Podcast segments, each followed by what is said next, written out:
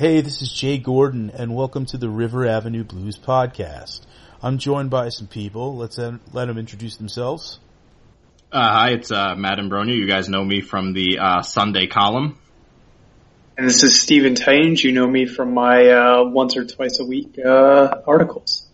Great. So it's just the uh, start of spring training, really, and tomorrow we get... Uh, and by the time you all hear it, it'll be today. We get started with the um, the, the Grapefruit League. Uh, for me, it feels really awesome to finally get some kind of baseball going on. Uh, the activity makes it feel like it's real. Yeah, it's like it's it's. Um, I remember a few years ago, like being really excited when like an Australian League playoff game came on. Uh, so it's always fun when the real, you know, the, the American stuff, the, the Grapefruit League comes in and. And you can just, even if you, you know it's not real, but they're wearing pinstripes for the first home game, and it just, it feels like spring again. Yeah, and even, and for some reason I still like am excited for each win and disappointed with each loss, even if, though it means quite literally nothing. And that's the beauty of, of spring training, is the fact that, you know, it, it it's the zero-zero aspect of it, and then the games don't really matter much to anyone, um, aside to the fans. It's it's a life or death, but you, you can always see a good team kind of coming out of spring training, I think. And I think back to that oh nine squad and how the fact that, uh, if I remember, they, they won the Grapefruit League and they, they came out with one of the best records in spring training out of the whole league. Yeah, I remember, I remember, I think Sabathia had like this killer spring training and then got off to like that bad start in Baltimore for opening day. But, uh, but that year always just felt like everything, you know, that, that was such a good, that year just had a great feeling the, the whole time. It all fell into place, yeah. Yeah, it, it reminds me a lot of, uh, cause C C had that, you know, really solid spring. It reminds me of this past spring where Masahiro Tanaka had just like the best spring training out of any pitcher, and then comes out and throws an absolute dud on opening day. So like, it means nothing, but it's definitely a lot of fun. I I, remember, I think we all had him uh, winning the A L Cy Young uh, in our uh, preseason predictions. I'll I'll I will always have Tanaka winning the A L Cy Young. I I love that guy, um, and I'm so glad that he had the playoff run that he did. Uh, if anyone deserved it, uh, it was him. He, he, you know, he had a tough year, but the way he bared down in the playoffs was so much fun to see. And I just love watching him pitch, uh, because he's one of those guys where each game he's going to attack you with something different. And it's always interesting to watch what he's going to do to a team. And, you know, Sonny, uh, wrote something, I think, earlier, uh, in, in, I think it was January, about how, uh, Tanaka had probably the best offseason of almost any pitcher uh, in the American League that you can think of by not opting out. He's he's going to make some decent money these next few seasons, and he didn't have to go through the process of what guys like uh, you know your Alex Cobbs and your Jake Arrietas are going through right now. And obviously, uh, the the big big pay cut that you could have assumed um, uh, Yu Darvish probably had to take if it was a I guess not such a depressed market. Yeah, that, I, I wrote that one, and it was uh, it was. Oh, par- my my bad. I thought it was Sonny. No, no, pardon me. No worries. Uh, but it, it uh, struck me how like going into the off season, it seemed for sure that he was going to opt out, and that he was going to be arguably, you know, the third best pitcher on this market, and that you know you could even see him getting like maybe not as much money per season, but a good hundred million dollar payday, maybe. Maybe settle for ninety, and instead, I don't know if he was going to break the oh, sixty million he had left on his contract, which it, it definitely shocks me because I thought, you know, unless his elbow is, you know, incredibly bad, uh, M R I wise, and he didn't want teams to see that, I thought for sure he's going to get, you know, a really solid contract. And this offseason has kind of proven that no, he was he probably made the right decision. At what point are we? Do we get to say, like, the elbow's fine, you know, and we don't have to say the elbow is, is still a problem? Because it's been, you know, it's been two full seasons, and he's done pretty great um, overall. You know, the home runs this year, not notwithstanding. So, is there? Do you think that you guys think we're nearing that time where we don't have to caveat everything it's, about Tanaka with that elbow? you know, it's a really tough thing to say. And, and I really have to say, one, I'm not shocked if he didn't want to go on into an M R I tube and, and, and during a physical and have that elbow examined. I, I wouldn't be shocked if that wasn't part of he and his agent's uh, decision making. Uh, but, you know, when do you stop asking about the elbow? Uh, I mean, the, the playoff run really made you stop thinking about it altogether. Um, I think, though, you need two hundred plus consistent innings. What did he finish the year at? I think he ended up with, uh, I think, over two hundred, including the postseason. But he was he, he didn't he wasn't all that close to two hundred through the regular season because of uh, D L stint. Yeah, and I, I just look at, for me, if I get the next two years and I get two hundred innings out of him, I, I really think that I stop asking whether or not he's healthy. I, I think that that's consistency. If you get this year without him having to go on the D L with an arm injury, and I'm saying specifically an arm injury because everything kind of, it, it's all related, it seems, unless it's the shoulder, it's all related to the elbow. You know, they'll say forearm tightness, they'll say, you know, biceps tendonitis, but we all know what it is. It's an elbow injury. So I think if he goes an entire season without really a major arm injury, I think that that's when you finally say that the elbow is not a problem. Yeah, just, I just looked it up. He was at one ninety-eight with the playoffs, so he's close to it. Um, and I wonder if he'll get up to two hundred this year just because of the way the Yankees seem to be, at least the rumors are, Um, and Mike's post about Drury kind of hinted at it, that they are going for another pitcher. And I wonder if they will roll out a six-man rotation, which would probably prohibit anyone from getting two hundred in the regular season. Do you think that, or do you really just think that Jordan Montgomery isn't one hundred percent solid in that rotation spot? Because that's where I'm leaning, man. If they're still going out and they're getting somebody else to pitch, and they're spending more than, say, eight million dollars a year on that pitcher, you got to ask yourself that question. Are they going to take the eight million dollars to ten million dollars a year pitcher that they just got and put him in that spot? Or are they going to say, you know what, Jordan Montgomery's our guy? I got to be honest. Monty is a, a, a nice pitcher, but if they are spending on pitching, they're going to prioritize, the, the, I think, the guy that they spent on.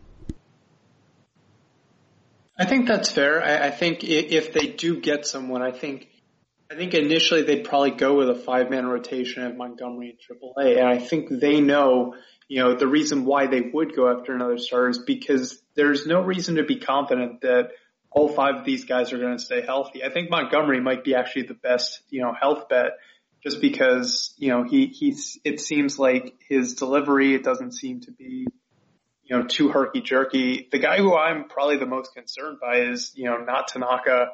You know, C C, I mean, he'll have a D L stint at some point, just, you know, which might just be maintenance for the most part. But the guy I'm worried about is Severino. I mean, he threw a, you know, career high in innings. And it's, there's a lot of guys who've, you know, had a career year like Severino and then had that, you know, step back the year later where, you know, they're, they're kind of exhausted. And we saw it maybe a little bit at the end of that playoff run for him. You know, I, I don't, I'm not concerned about him long term, but I think this season, I think they're going to have to monitor his workload. And that's, uh, that's, that is why I think they might do six, at least at times. And I wonder if they'll maybe take a page of the Dodgers book and do that ten day D L manipulation a lot to maybe have a de facto six man rotation, but really it's just five guys with someone almost always on the D L. Um, I'm confident they're going to stay with Montgomery.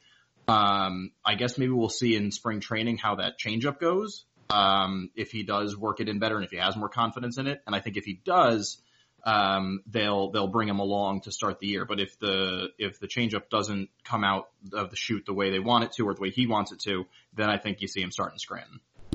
Tell me when Jake Arrieta, or not Arrieta, but one of the guys that are still on the market gets signed. That's really what it comes down to. If you can get Cobb on eight to twelve for two years, I, I think that what you try to do is you deal uh, something from your depth and you stow a um, a guy like Montgomery in triple A for a while, and you, you hold on to him for that first C C Sabathia D L stint. Somebody that can easily slot into that rotation because somebody's going to get hurt, and, and that's just the way it is. That's if you do go out and you get somebody. If you don't, I, I'm more than happy to just say let's hope for the best with the guys that they have, but you know, you really have to think about depth sometime later on because one of these guys will get hurt. It's just how elbows work and arms and bodies. They, everybody's going to get hurt at some point all the time during a baseball season. Doesn't matter who the player is. The wrong thing could happen at any time. Somebody will get hurt.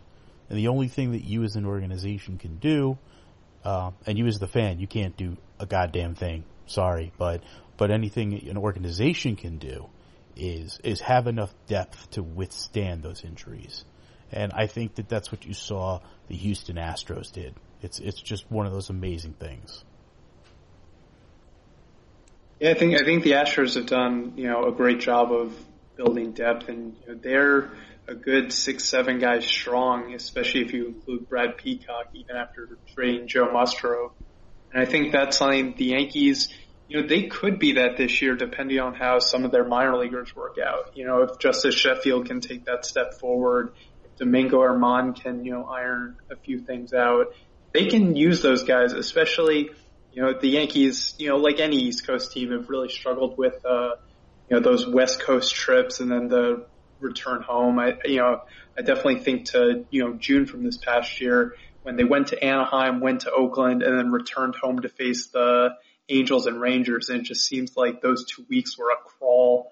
Um, and I think using a sixth starter there to keep guys healthy, and I think they might have actually done that last year, is that that's when they scheduled their uh, Chad Green spot start against the Orioles, was to give guys an extra day off going into that West Coast trip. And I think that's the type of thing you have to do is, you know, see who's excelling in triple A, you know, especially if you just keep this five-man rotation, utilize the off days you have in April to keep them fresh early on. And then when you have those uh, trips out west that are especially taxing, that's when you go to your depth. And I think they, they have that. And I, th- I think also on the offensive end, we saw, you know, I think the Drury trade is an example of them trying to improve their depth and make sure that, you know, maybe they're not improving their, you know, maximum uh, success level, but they're definitely improving their uh, their floor. And I think that's something that the Dodgers definitely excelled with, as you guys mentioned. They did a great job of having so much depth and utilizing the D L to make sure that, you know, everyone stayed fresh. And that's that's a model that the Yankees can definitely, with their strong farm system, play off of in twenty eighteen. That's a, some really great stuff. Um, so let's let's talk about some of the uh, the players that we're probably bound to see coming up in uh, spring training over the next few weeks that, you know, aren't the big names, because we know the big names uh, already. Um, I, I'm I'm really looking forward to uh, seeing Florial in this spring training. Uh, I, I've I've watched him just from afar, but I think that this is the spring training where he gets to kind of shine. I think back to um, uh, a few years ago, um, and I'm trying to think uh, that there there was some really uh, beautiful plays that uh, I, I remember uh, it was maybe Melky Mesa was making out in the outfield, and people were just going wild. And, and sometimes you, you, you like to just see that athleticism, and I think that that's what Florial brings, and I'm really looking forward to seeing some of that. Anything uh, you guys are, are looking forward to as far as prospects are concerned in this upcoming spring training, other than, I guess, the guys we know, like the Gleybers and, you know, Sheffields? I think I think Florial is definitely a guy I'm looking for. He he reminds me, I, I think, a lot of uh, Jorge Mateo from a couple of years ago, when Mateo had just come off of that like seventy steal season, and he comes into the spring. And the thing I distinctly remember is they were in the ninth inning of one of their first spring training games. And it's like a line drive to left that looks like it's homer, but hits off the wall, and it's just like a normal ball off the wall. But because his speed was just so blazing, he gets into third uh, without, you know, any contest, and they tie the game and win it.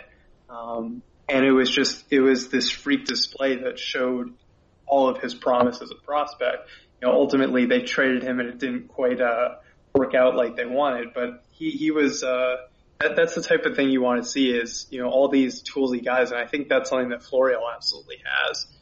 Um, and beyond that, I think one thing to look out for will be, you know, along the lines of Mateo is how, how some of the guys they uh, trade away do. I, I'm really excited to see how Dustin Fowler does in Oakland, especially coming off the, you know, near catastrophic, if maybe even catastrophic, I don't know exactly whether to term it that or not, injury he had uh, in Chicago, and see, because he's supposed to be Oakland's starting center fielder.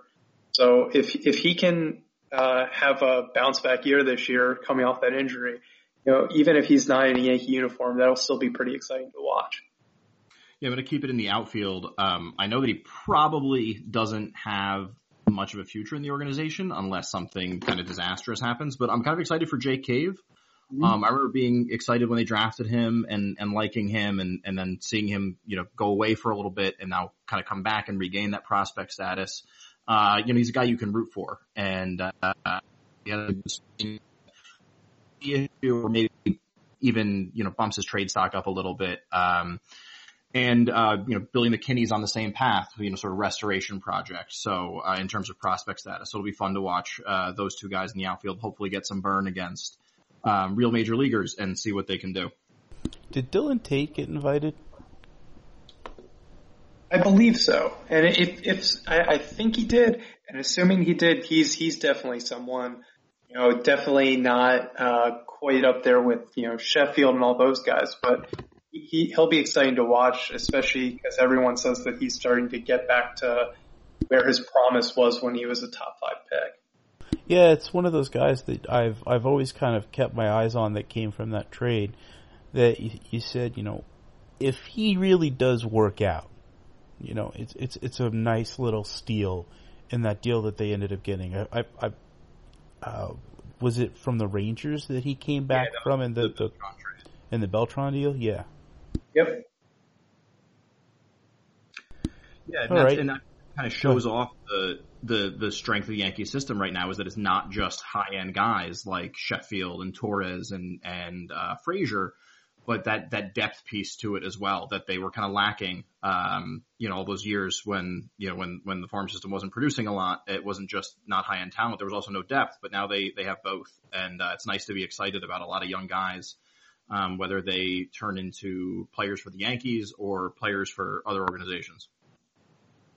I mean, that's what's the, uh, one of the beauties of spring training is, is being able to see all those guys, uh, and, and, like extended looks on, on T V.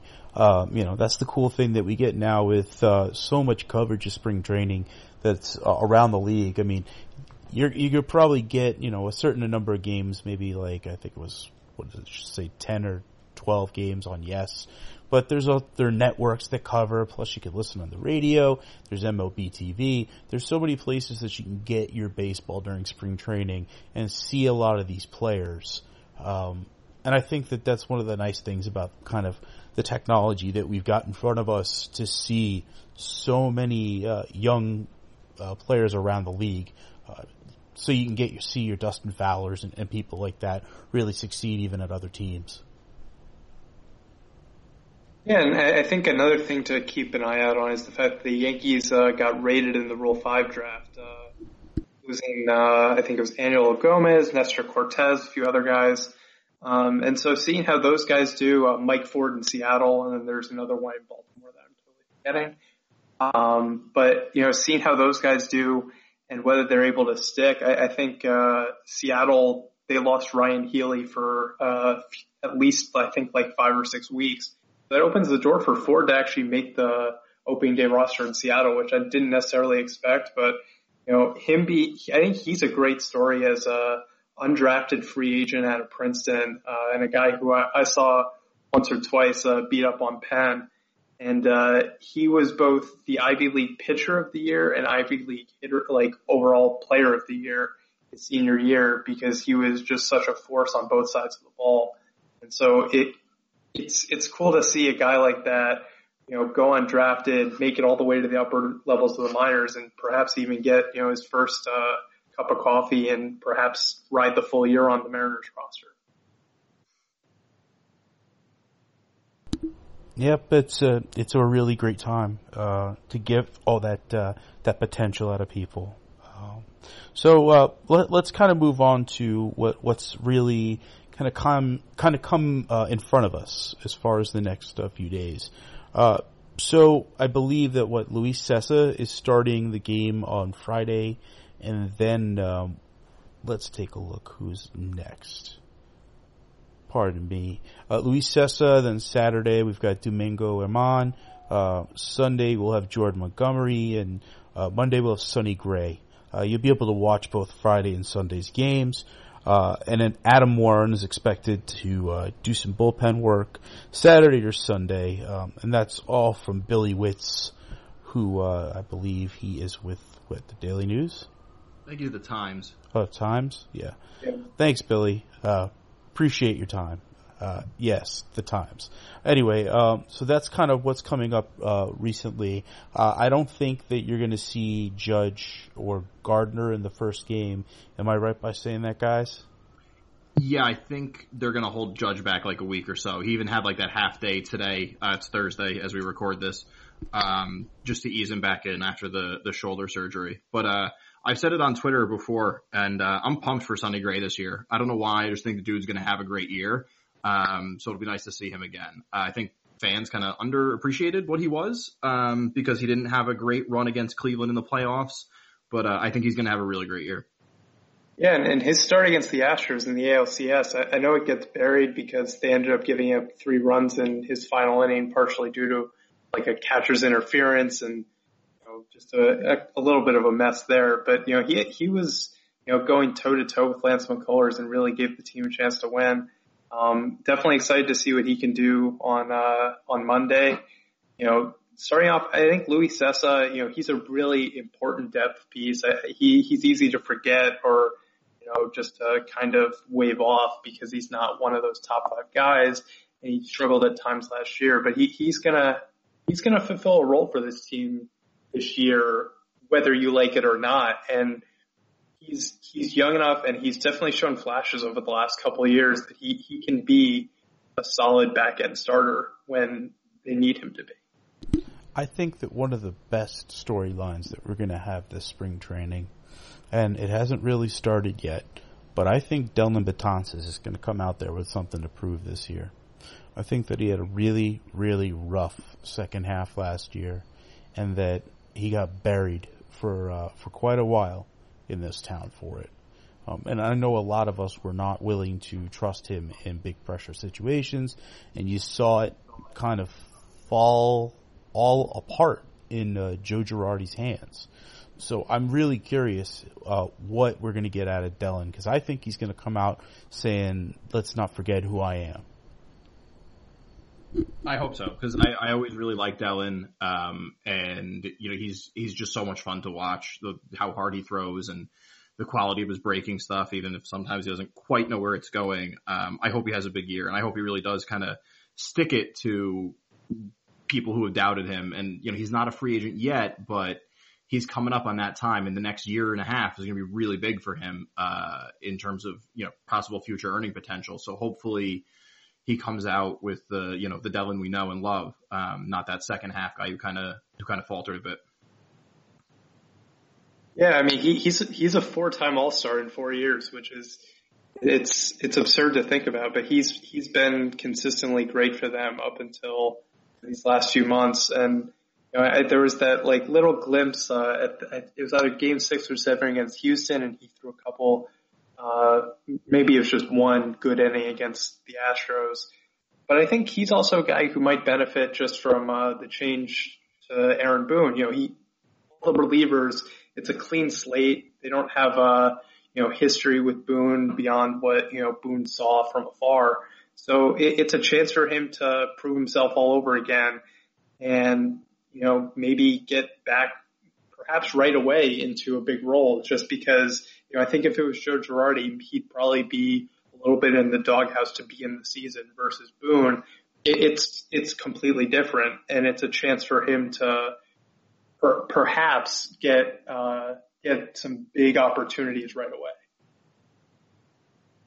You know, it's really interesting because I heard, um, you know, C C Sabathia talk recently about Boone, and um, he uh, he and Ryan Rucco do that podcast. I've I've spoken about it before, R two C two, and C C was talking about his relationship with uh, Aaron Boone. It was really interesting to hear about how he's one of his friends, how they played together, and uh, the interesting part of that is that I think C C Sabathia is probably the only close to contemporary guy that that played with Aaron Boone. So to everyone else on that team, and, and why I, I don't doubt what you're saying about a, a change, um, Aaron Boone is kind of just this legendary kind of s- story about a guy who hit a really big friggin' home run. But I think that there's another side of Aaron Boone that I, I've heard that a lot of players started to see once he went into um, broadcasting, that showed that he really enjoyed talking to them and learning from them, and that this was the kind of place that It, it made sense, at least somewhere in in a uh, in a dugout, he was going to end up. So it's not yeah.